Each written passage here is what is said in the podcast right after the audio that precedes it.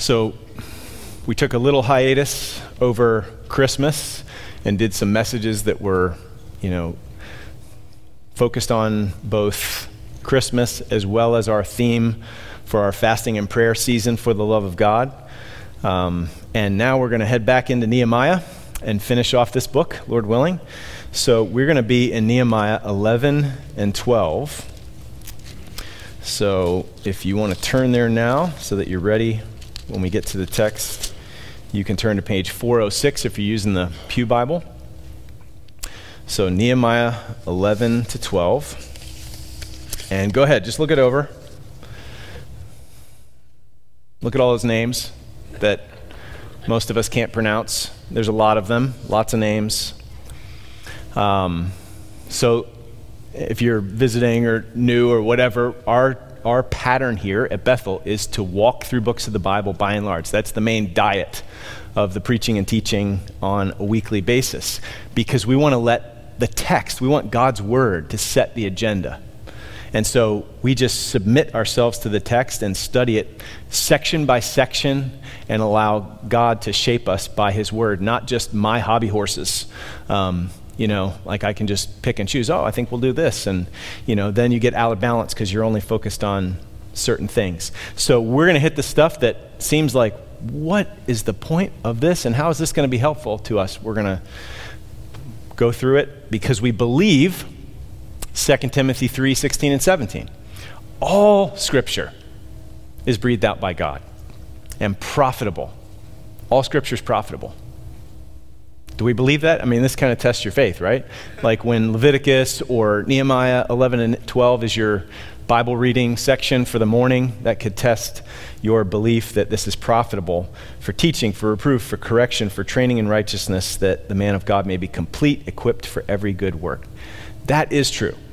So, oftentimes what we need to do is when we're tempted to just go, this seems pointless, let me just go somewhere else, we need to press in rather than avoid or ignore fact, little illustration of this, I was encouraged by this. When I asked Chris Elliott in early November if he'd be willing to preach on January 2nd, which was last Sunday, he willingly agreed, and he got back to me at the end of November and said this I'm quoting from an email from him I'm considering preaching on Ezekiel 37 on January 2nd. I've also decided to spend this next year studying the whole book. If you were here last week, you heard Chris mention this. Um, it's always intimidated me I'm kind of intimidated by Ezekiel. Anybody else? Okay, thank you, Chris. I'm glad you're with me here. And I've found, he wrote, that leaning into the verses and books that most intimidate me often lead to some of the most profound insights into God's love, character, and plan. So, oftentimes there's gold in those hills. There's di- there's diamond in that mine. You just need to take some time to dig. And so I've certainly experienced that. Chris has as well, and hopefully we will this morning as we dive into Nehemiah 11 and 12. So, um, and, and really, that's why there's other avenues of study as well ladies' Bible study, men's Bible study, discipleship curriculum, and certainly all the ministry to kids as well. Um, we, through these means, don't want to merely give a fish but also teach to fish. Teach you how so that you are able to mine those riches on your own, week by week, as you feed on God's word. All right? So here we go Nehemiah 11 and 12. It's been a few weeks, and you know, you might be with us here um, for the first time. So, a little review, catch up, catch up on, on what brings us to this point. So, the kingdom of God in the Old Testament centered in Jerusalem, right? His presence, his special presence after the people of God were brought out of Egypt, after they made it to the promised land, after a king is raised up, David, and then Solomon builds this temple, and God's presence dwells there among his people. Sadly, because of idolatry, because of, you know, having a divided heart, the kingdom ended up dividing as well. And so you had the northern kingdom, the southern kingdom. And because of the just continued stubbornness and sin of the people of God, first the northern kingdom fell. It was the judgment of God. They just kept sticking their fingers in their ears and rebelling against him. They wouldn't listen to him. And then finally, the southern kingdom fell as well. And God used Babylon as a tool of judgment. And in 586, Babylon came in and just completely burned Jerusalem to the ground. So this was like, this is God's, the place of God's special presence among his people. And here it's just lying in ruins. So you can imagine how, like, just throws the people of God off completely. Like, what is God up to? What, what hope is there for God's kingdom to come in this world? Well, God also said that one day he would bring his people back. And so eventually, the Persians beat up the Babylonians, they were in charge, and Cyrus made a decree that the people could go back. And so Zerubbabel and Jeshua and a bunch of people came back to Jerusalem and started to rebuild things. They started with the altar and then the temple. And it was rebuilt, which was great, but kind of like a shadow of its former glory. And even though the temple was rebuilt, the people, their heart really wasn't in, in the right place, and they constantly needed prodded. Um, reformation, rebuilding and reformation was beyond just a matter of bricks and mortar. It was the people needed renewed and rebuilt from the inside out. So Nehemiah hears that things are still in bad shape. He is the cupbearer for the Persian king at the time, Artaxerxes. And the wall is in ruins. And if you don't have a wall, you don't have a city. So he goes back and the first six chapters of Nehemiah are about the rebuilding effort of the wall. But again, the rebuilding effort is not just a matter of bricks and mortar, the people needed to be rebuilt. So there's a return to the word. And in chapters 8 to 10, people start to respond to God's word as it's recovered. They're confessing sin, they're, they're making a covenant to keep the covenant, the Mosaic covenant. God's covenant with his people. And now it's time to build up the city. So even though the wall is done, it's kind of like a ghost town. In chapter 7, verse 4, if you remember back at that point, it says this The city was wide and large, but the people within it were few, and no houses had been rebuilt. It was risky to live in the city. It wasn't as advantageous. People had already established their lives out in the villages and in the towns. And so to move in was to leave all of that, and things were pretty shaky. So, who wants to do that? Who wants to sacrifice and risk all of their well being like this? So, in chapter 11, we see the plan to repopulate the city. All right, so just if you're using the outline or if you grabbed one on the way in, there were four points. We're only going to do the first two this morning. So we're going to stop at chapter 12, verse 26. So actually, we need a new title. I'm sure you all really care about this. But anyway, take care how you build is the theme of this morning as opposed to the previous title because it leaned too much on the second half, but we'll hit that next week. So, um, here we go chapter 11, verses 1 and 2. Point number one. Now, the leaders of the people lived in Jerusalem, and the rest of the people cast lots to bring one out of ten to live in Jerusalem, the holy city, while nine out of ten remained in the other towns. Okay, agricultural purposes. You don't grow all the crops inside the city, they're grown all around. So, anyway, it's a good thing even to leave these people, by and large, in their towns. And the people blessed all the men who were willingly offered to live, who willingly offered to live in Jerusalem. And then in verse 3 it says, These are the chiefs of the province who lived in Jerusalem, but in the towns of Judah everyone lived on his property in their towns Israel, the priests, the Levites, the temple servants, and the descendants of Solomon's servants. And verse 4 And in Jerusalem lived certain of the sons of Judah and of the sons of Benjamin. And then it goes on to say, Here's the sons of Judah. And then it goes on to say, Here's the sons of Benjamin that lived there. And then it goes on to say, Here are the Levites who lived in the city, and on and on. It's all about who's living in the city and who's living in the surrounding villages. But let's key in on verses 1 and 2. So the leaders were living in Jerusalem, but by and large, the people were out in the villages. So they cast lots to bring a tithe of the people into the city, one out of ten. And then verse 2 And the people blessed all the people who willingly offered to live in Jerusalem. So, what's this lot thing? So, it's kind of like drawing straws. okay? So, Proverbs 16:33 says, The lot is cast into the lap, but its every decision is from the Lord. So, this is wisdom on Nehemiah's part. If this was his idea, if you got drawn to move, it's ultimately Yahweh's decision, it's God's decision, not Nehemiah twisting arms and coercing people. So there is some question here like, are these people chosen by Lot? And then in addition, there was this group that was willing to go? Or did everybody agree to the plan? And when their straw got drawn, they willingly went in. It's a little ambiguous, we don't really know. But either way, it was commendable that these people went willingly. Because again, it was, sac- it was a sacrifice to do so, right? If they went willingly, what they were doing is they were prioritizing God's plan over their personal plans, over their own desires for kind of their comfortable life that they'd already set up. They were seeking first the kingdom of God. That's what it means that they willingly went and lived in the city. So it was a sacrifice, it meant less land.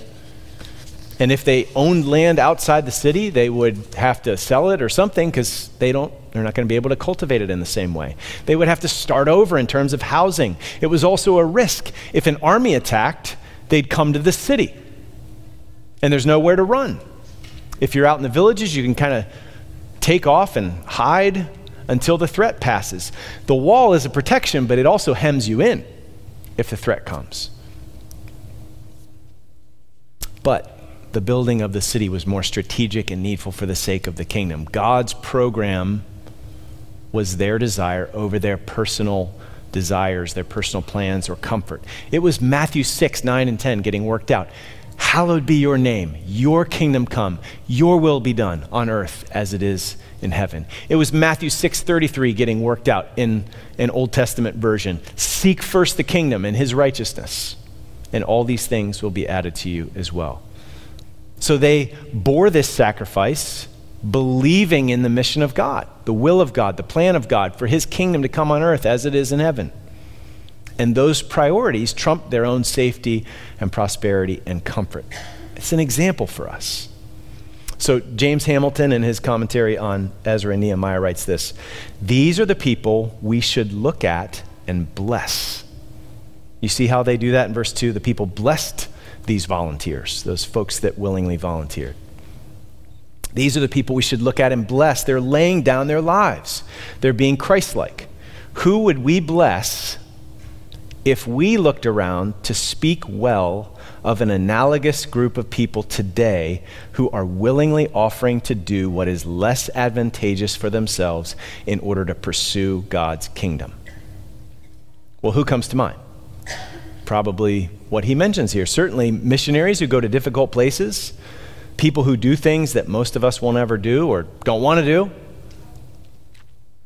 But not just them. He goes on and he writes Jesus is the supreme example of one who left all that was advantageous to himself and went to a place that was not pleasant for him. He got crucified. To follow Jesus is to follow him in laying down our lives for the benefit of others as he did for us. We want to embrace Christlikeness, recognize Christlikeness, and celebrate Christlikeness. So this is this is something that's not just in Nehemiah, it's all through the scriptures. So Paul's letter to the Philippians, he says to them in chapter 2, do nothing from selfish ambition or conceit, but in humility count others more significant than yourselves.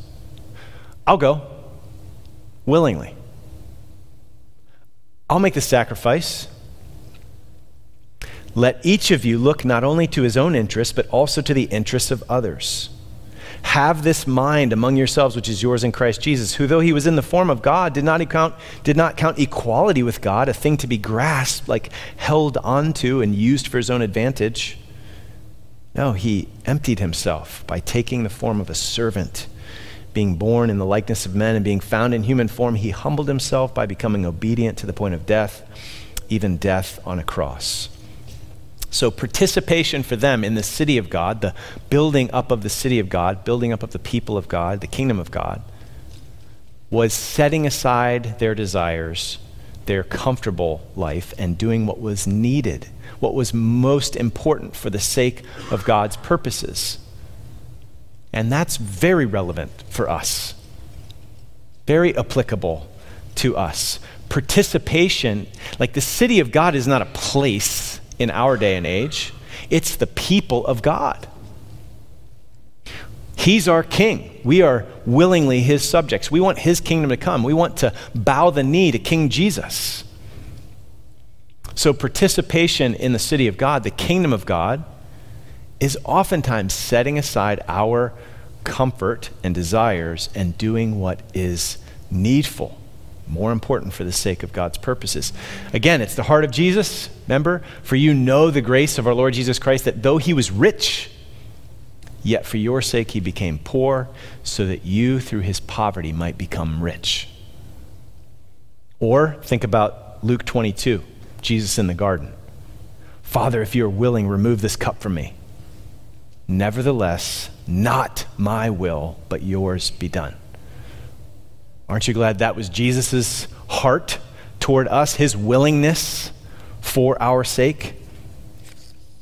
So when we see his heart, trust his heart, know all that he has done for us by his grace, by faith, by his grace, he puts that same kind of heart in his people and grows that kind of heart in us so that we say, your will be done on earth and in my life and through my life as it is in heaven.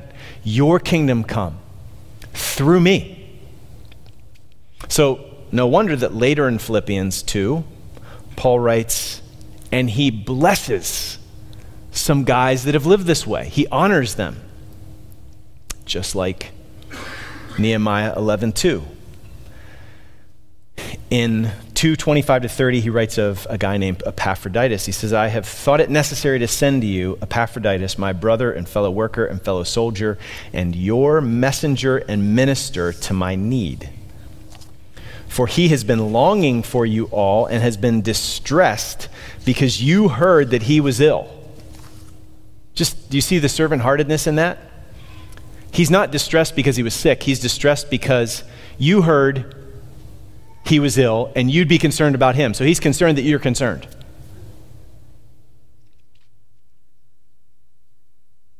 Indeed, he was ill, near to death, but God had mercy on him, and not only on him, but also on me, because Paul loved him so much.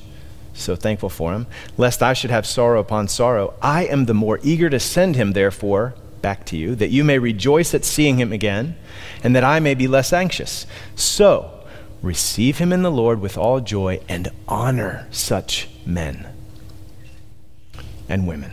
For he nearly died for the work of Christ, risking his life to complete what was lacking in your service to me.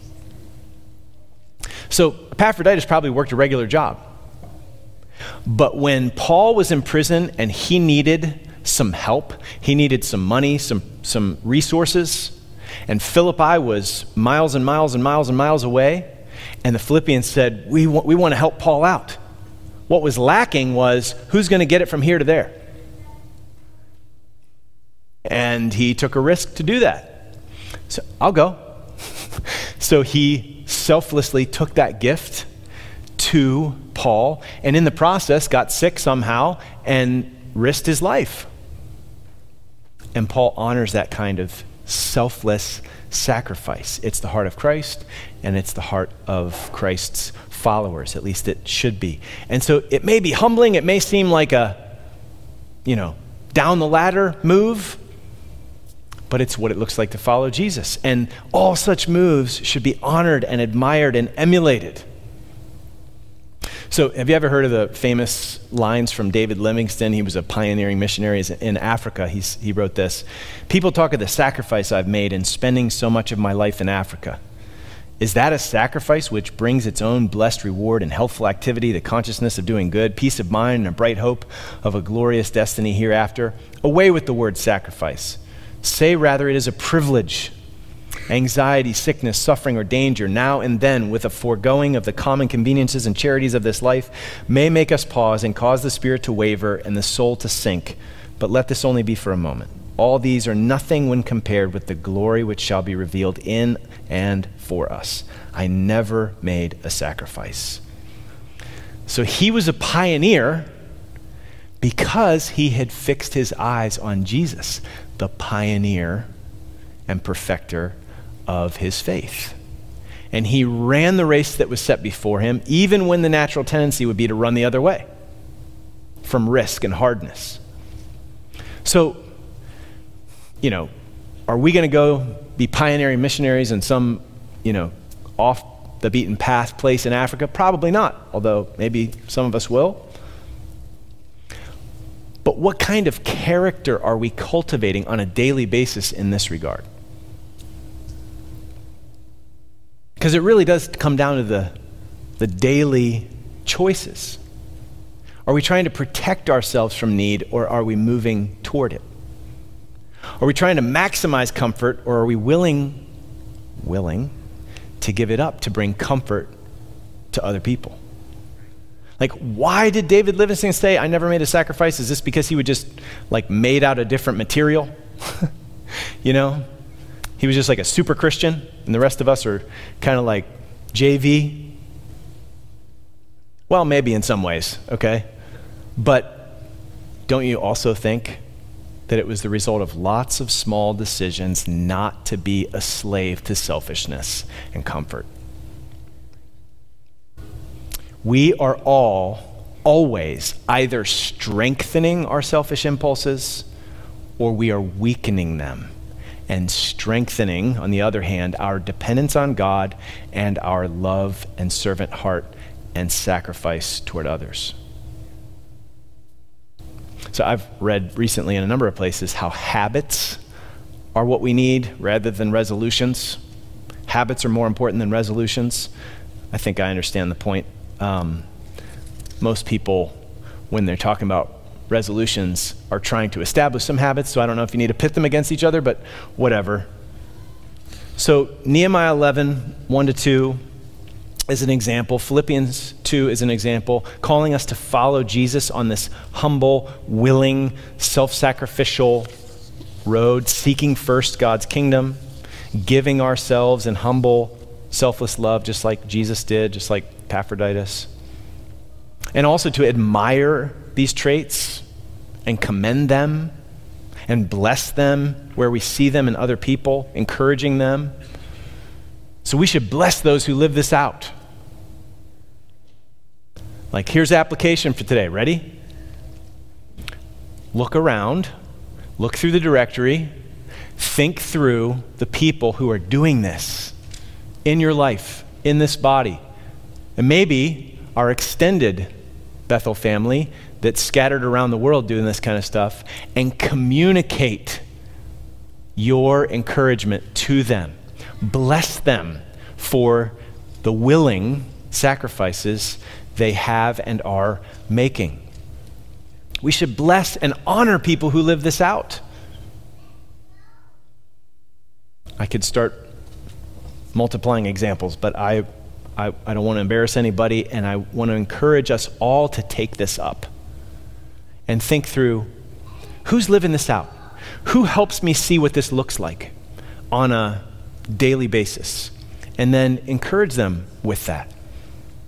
So don't you we need to create a cult like a, a countercultural community that admires this kind of life and trains and follows generations that, you know, will come behind showing them that this is the blessed and blessing worthy life. That, that here in this place we look up to those humble servants who willingly give of themselves in love to others. You know, the world's going to have its values, but we have a completely countercultural set of values.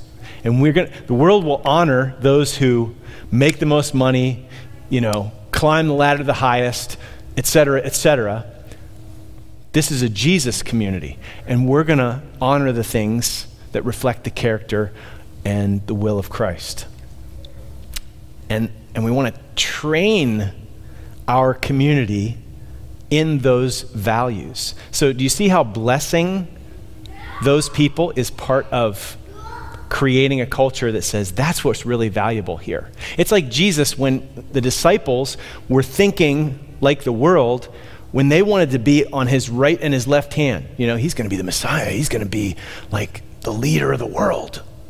Hey, I want to be at your right hand, I want to be in your cabinet when you come into power. And Jesus says, Gentiles, they lord it over. You know, they use their power to accomplish their own prideful, selfish purposes. It shall not be that way among you. Whoever wants to lead must be a servant. Whoever wishes to be great must be a servant. Even the Son of Man didn't come to be served, but to serve and to give his life as a ransom for many. If you're going to follow me, it's humble self sacrifice and service, not lording it over other people for your own selfish ends. So Paul says at the end of 1 Corinthians 10, beginning of chapter 11, so whether you eat or drink or whatever you do, do all to the glory of God, just as I try to please everyone in everything I do, not seeking my own advantage, but the advantage of many, that they may be saved. Be imitators of me as I am of Christ. All right, that's point number one. Now, as we turn to chapter 12, the list of names stretches back to those who came up out of Babylon with Zerubbabel and Jeshua. Okay, so that kind of reaches back into the book of Ezra and its history. You know, here's how this return happened, and the kingdom of, or the, the um, city of Jerusalem was being rebuilt. So, point number two building on the work of others. Look at 12.1. These are the priests and the Levites who came up with Zerubbabel the son of Shealtiel and Jeshua. Okay, so that was back in 538 BC when Cyrus made that decree. It's 100 years before Nehemiah. A little bit further down, these were the chiefs of the priests and of their brothers in the days of Jeshua. He was the high priest at the time. Verse 10, look down at verse 10. And Jeshua was the father of Jehoiakim. Jehoiakim the father of Eliashib, Eliashib the father of Joiada, Joiada the father of Jonathan, Jonathan the father of Jaddua. And in the days of Jehoiakim, high priest who succeeded Jeshua, were priests, heads of fathers' houses, and on and on. So this list of names stretches from 538 BC to 400 BC, from Zerubbabel and Jeshua to Jaddua. so what? What in the world is the point here? Well, this section is focusing on the continuity of the priesthood and the temple service throughout all those generations. And, and actually, it reaches even further back from before the exile. Under King David, look down at verse 24, the chiefs of the Levites Hashabiah, Sherebiah, Jeshua the son of Kadmiel with their brothers who stood opposite them to give praise and to, to, praise and give thanks according to the commandment of David, the man of God, watch by watch. And you can go on to verses 45 and 46 and see that it reaches back to David and Solomon. So building on the work of other people can be a bad thing, right? Kind of be a touchy thing. Like, don't you come in here and mess up my work? You do your work, I'll do mine. So whether it's in the kitchen or in your workshop or at the office or whatever, but building on the work of other people can also be a needed and beautiful thing.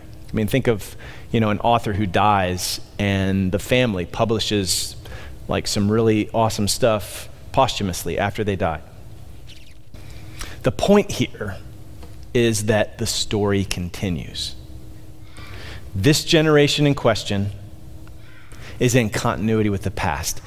The, the priests at this time in Israel's history is in continuity with the past. Just as God was with them and they served God and his purposes in their generation, these folks are a part of fulfilling his will in their generation.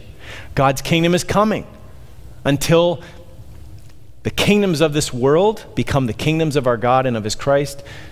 It, it, certainly doesn't all happen at once. We all have a part to play. Each generation has a part to play.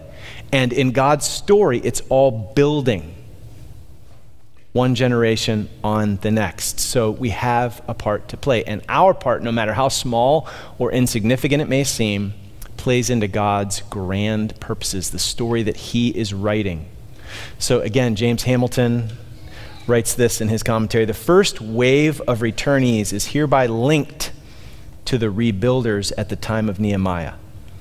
These two groups, the returnees and the rebuilders, are brought together in Nehemiah 12:26 as though they are one united effort to renew the worship of God in Jerusalem.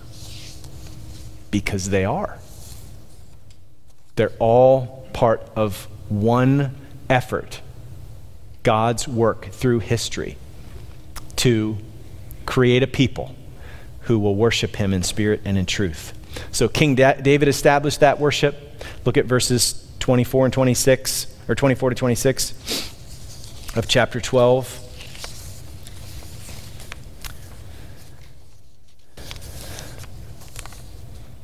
It says the chiefs of the Levites, you know, according to the commandment of David, the man of God, and then there's more names. These were in the days of Jehoiakim, the son of Jeshua, and in the days of Nehemiah. So you see how the previous generations are brought together with the present generation. So King David established this. Zerubbabel and Jeshua did the vital work in their generation. Nehemiah and Ezra are doing the vital work in their generation. And not just the leaders, but everyone. All these names that you and I know nothing about these people. T- names we're tempted to just blow right by. The point is that each and every person mattered. Just like your part and my part matters. No matter how small it may be, we're building on the work of Christ and on the work of the apostles and on the work of the early ch- church. So there's a, there's a uh, church planting network called Acts 29. That's pretty fitting. Acts 1 to 28 is the establishment of the early church, and we're living in Acts 29. In our generation, we have work to do for the kingdom of God to come. So, as Jesus fulfills his promise, I will build my church, and the gates of Hades will not stand against it. We are working. We have work to do. We're building on the work of others, right? I mean, even this church has been established since in the 50s. We're standing on the shoulders of other people who were faithful. And listen, we need to do our part in our generation because how we do it will impact future generations as well. And listen, if the Great Commission is going to be completed, we sung that song. You know, Mark mentioned the verses at the end of Matthew 28 Lo, I'm with you always to the end of the age. If the Great Commission is going to get completed, you need people like Mark Strobert working on Bible programs so that the Bible can be translated into every known tongue, so that everybody can hear the good news. Small part, zeros and ones, but it has a massive impact in what God is doing in the world now and in the future. Think of how Mark's work is going to serve future people groups, and they're never going to know his name because he was working on the back end on these programs and such. So, same thing with us. You and I have no idea the impact that we can have, that we will have. I think of this couple um, from our church in Chicago that we came from 12 years ago. The husband is an electrician man of few words, like just he this guy's a dude. He's just like a man's man, hardworking. Qu- mom was a stay-at-home mom, godly couple. They had four kids, two girls, two boys. Normal ups and downs, struggles, waywardness. All four kids now are walking with Jesus. The one son, his wife, is going to be our retreat speaker. And sadly, they just lost their five year old daughter. Um, she died a few weeks ago, so you can be praying for Don and Sarah Jones. Um, but here's this electrician and his wife. And who knows the impact of of their faithfulness and their prayers over decades to invest in their children and to see. I mean, I have a little bit of a window into how God's using their kids and how their kids are raising their kids and kind of the trickle down impact of their faithfulness, which it could seem small. You don't know the name Don and Joan Jones, you don't know those names. And other people don't know our names, but what's our work in our generation to be faithful? Investing in kids, sowing the word, loving and praying. Or what about those who serve faithfully, kind of behind the scenes, week by week, sacrificially in the kids' ministry? And don't view it as just babysitting. They're praying for those kids, they're investing, they're loving them in creative ways. Who knows the impact of that? Certainly, you can go by weeks and months and even years and think, is this making any impact? We have no idea the eternal impact that this kind of investment is making. And so we're all in this together. We have continuity with past generations. We need to embrace our calling in the present, in our generation. Because, like it or not, we are serving future generations. We're either serving them well or serving them poorly. Listen, actually, all of us are building something with our lives. It's just a matter of whether we're building on the rock or we're building on sand. And at the end, if it's going to just get washed away or if it's going to stand firm and be fruitful for eternity. So I'm actually going to draw things to a close here by drawing our attention to just a couple New Testament passages here. So turn to 1 Corinthians 3. So, primary application here is to ministers of the gospel, but all of us are called to be faithful to build the kingdom. So it has application to all of us as well. So Paul's writing to the Corinthians and he says according to the grace of God, this is 1 Corinthians 3:10. According to the grace of God given to me, like a skilled master builder, I laid a foundation and someone else is building upon it. Be- because of Paul's ministry, the church existed in Corinth. And someone else is building upon it. So after he left, other people are leading and, you know, um, building up that church. Let each one take care how he builds upon it. For no one can lay a foundation other than that which is laid, which is Christ Jesus. Now, if anyone builds on the foundation with gold, silver, precious stones, or on the other hand, wood, hay, and straw, each one's work will become manifest, for the day will disclose it, because it will be, be revealed by fire, and the fire will test what sort of work each one has done. At the end, our work will be shown for what it is, whether we were building on the rock or building on sand, um, whether it withstands the fire or whether it's burned up and more like dross. Verse 14 If the work that anyone has built on the foundation survives, he will receive a reward. If anyone's work is burned up, he will suffer loss, though he himself will be saved, but only as through fire. And then look at this Do you not know that you are God's temple and that God's Spirit dwells in you? If anyone destroys God temp- God's temple, God will destroy him, for God's temple is holy, and you are that temple. So Nehemiah was and Ezra, they were involved in rebuilding the physical wall and the city. But ultimately, the city of God and even the temple of God is not a place, but a group of people, because He dwells with us by His Spirit. And so, the building project in the New Testament and beyond is the people of God. And we all have a part to play. The work continues. We are building on the work of those behind us, and those that go, that come behind us, will be building on the work that we do. So we've got a baton, and we need to run well, and we need to pass it on to others and not drop it.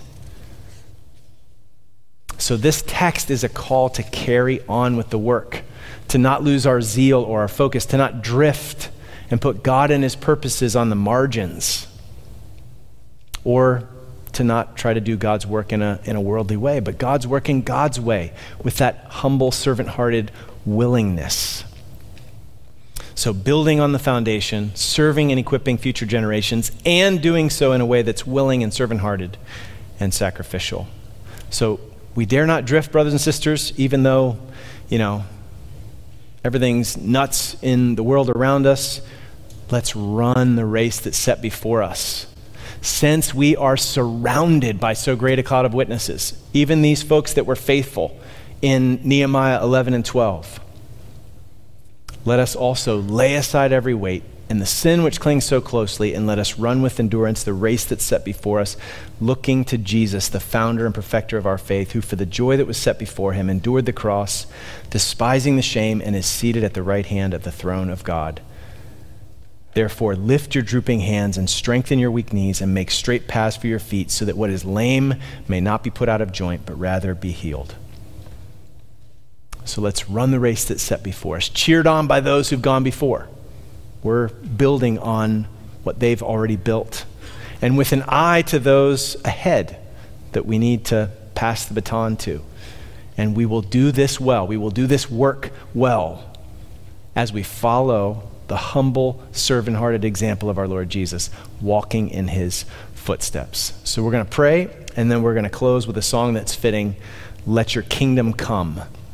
So listen to the words, read the words, ponder what you're singing, because this song is a prayer, and it's a fitting prayer on the heels of this passage and what we've considered here this morning. Is this your prayer, the cry of your heart, that God's cause would engage our hearts and that we would long for His kingdom to come and His will to be done and for Him to use us to do it?